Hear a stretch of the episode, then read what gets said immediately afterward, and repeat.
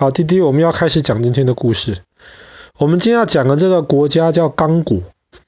其实非洲有两个国家叫刚果，一个比较大，一个比较小。比较小的这个呢，通常我们就直接叫刚果。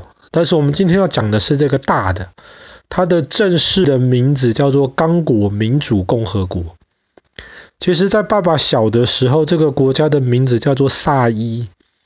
只是后来他们又决定把名字从萨伊再改回来，所以就变成现在的这个刚果民主共和国。那么这个是非洲应该是第二大的国家，它也在非洲的中间。这个国家呢，最有名的就是他们有非常非常多的野生动物。那么在非洲，好像刚果民主共和国能够找到的野生动物的种类。是全非洲最多的一个地方。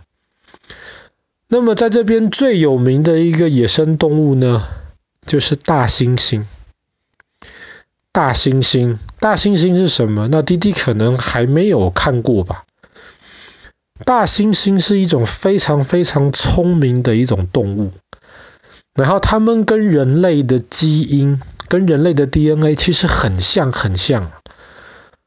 然后很多大猩猩，它甚至比人类的宝宝还要聪明。那么大猩猩其实也是一种啊濒临绝种的一种动物，所以在刚果民主共和国，他们就设立了一个很大的一个国家公园，叫做维隆加国家公园，然后专门设立起来就要保护其中的很多动物，特别包括是大猩猩。大猩猩很大很强壮，它如果真的站起来的话，可能可以站得比爸爸还高。但是它非常非常的壮，很重。它的大猩猩的重量大概可能是四个甚至五个爸爸那么重，很强壮。而且大猩猩很聪明，它们可以学会使用工具。比方说，之前就有动物学家，他们去研究这些大猩猩，然后他们就发现说，哎，这些大猩猩，当他们，呃，比方说他们要找藏在洞里面的东西的时候呢，他们就会拿一根树枝，把树枝伸进洞里面去，因为他们的手指头太大，进不了那个洞了的话，他们就会把树枝伸进去。然后大猩猩很讨厌水。他不喜欢水，所以当他非不得已要过河的时候呢，他就会想办法让自己不要弄湿。那么有人就观察到大猩猩，他们甚至会把石头丢到河里面去，一方面看看这个河是不是太深，如果河够浅了的话，石头就会有一部分露出来在水的外面，那么大猩猩就可以跨过石头过河。他们自己就不会死掉，所以从他会用工具，我们就知道大猩猩是非常非常聪明的一种动物。那么，其实，在非洲这两个叫刚果的国家都有大猩猩，可是这个比较小的刚果，我们接下来会讲到它的故事。那么，他们的大猩猩比较是那种住在平地上的大猩猩。那在这个刚果民主共和国里面的大猩猩，他们就是喜欢住在山地上。那因为他们住在山地上比较冷，所以他们的毛各方面也就比较厚。那虽然大猩猩看起来很凶，可是其实他们是吃素的。他们主要是吃叶子，有时候会会吃一些果果。他们其实不会去吃那种动物或者是昆虫。但是给我们的感觉，大猩猩很凶，特别是那种男生大猩猩，当他可能生气的时候，他可能会站起来，然后用他的两个拳头在敲打他的胸膛，然后还不断的发出那种喔喔喔的那样子的声音，看起来就很强壮，然后就可以把可能的敌人吓跑。其实正是因为大猩猩很强壮。基本上在大自然里面，大猩猩是没有敌人的，因为它其实也不太怕那些狮子、老虎，它不喜欢水，所以它也不太有机会跟鳄鱼打交道。大猩猩像刚果民主共和国的大猩猩，基本上是住在山上，所以在山里面，大猩猩就是老大。其实大猩猩跟人还有很多地方很像，比方说好了，大猩猩通常是一群一群的住在一起，可是那一群里面通常会有一只年纪比较大的男生大猩猩，因为他可能年纪比较大，比较老，他的一些毛。背后的毛就会变得有点黑黑的，变得有一点白色，混起来就像是银色。这一种通常就叫做银背大猩猩。银背大猩猩通常就是一群大猩猩里面的领导者，他们的王。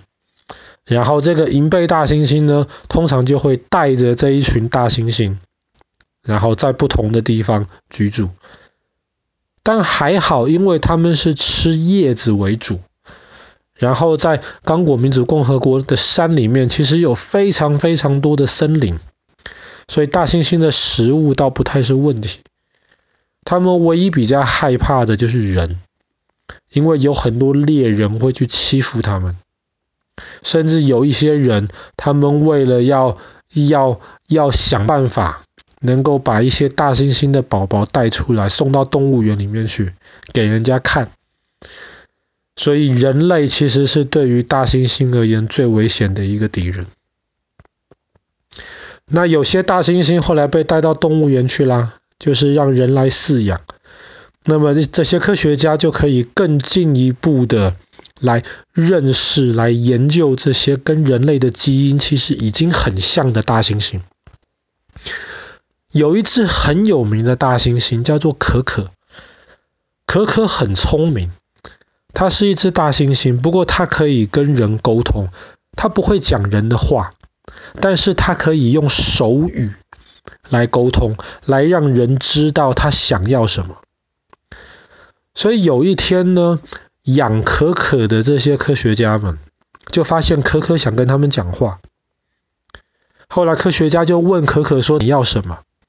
可可就用手语比说：“我要一只猫咪。”科学家吓坏了，他们想说：“哇，可可竟然一只大猩猩可以这么清楚的用手语表达出来，说他要一只猫咪。”后来科学家就拿了一些猫咪的玩具给这只大猩猩可可，结果没有想到可可拿到玩具之后，他又用手语告诉科学家说：“他不要这种猫咪，他要另一种猫咪。”后来科学家总算意识到，可可想要一只宠物。可可是一只大猩猩啊，从人的角度而言，它已经某种程度上是动物园里面养的一只宠物了。可是它自己还要一只宠物。所以后来呢，科学家明白可可的意思，他们就带了一只刚出生的小猫咪给可可。大猩猩是吃素的，所以它不会去吃掉这只小猫咪。相反的，可可就开始照顾这只小猫咪，就开始跟小猫咪玩。小猫咪就真的变成了可可的宠物。可是有一天，这只小猫咪跑出去玩，被撞到死掉了。后来科学家用手语告诉可可说：“小猫咪不会回来了。”可可竟然会用手语告诉科学家说：“我很伤心。”大猩猩会告诉人说他很伤心，所以后来可可又请科学家再给他小猫咪当宠物，所以后来科学家就真的又找了几只小猫咪让可可挑，后来可可挑了一只他最喜欢的小猫，然后就这样子接下来跟小猫咪每天生活在一起。所以真的很厉害哦，大猩猩。当然，我们目前知道会手语的，真的能够跟人沟通的，似乎也就是只有。那么在在这个呃刚果民主共和国这个国家公园里面的其他这些野生大猩猩，聪明，但是可能还没有聪明到能够用手语的这个程度。但是即便如此，他们会用工具，他们会用脑袋思考来解决问题。光这一点其实就已经很值得我们人类去跟他们学习。常常我们做很多事情，其实都都不太经过大脑，特别是有时候你跟哥哥在那边跑来跑去，呃，疯疯癫癫的一样。所以做事情要先想一想哈，嗯，小朋友。好了，那么我们今天的故事就讲到这边。刚果民主共和国的大猩猩。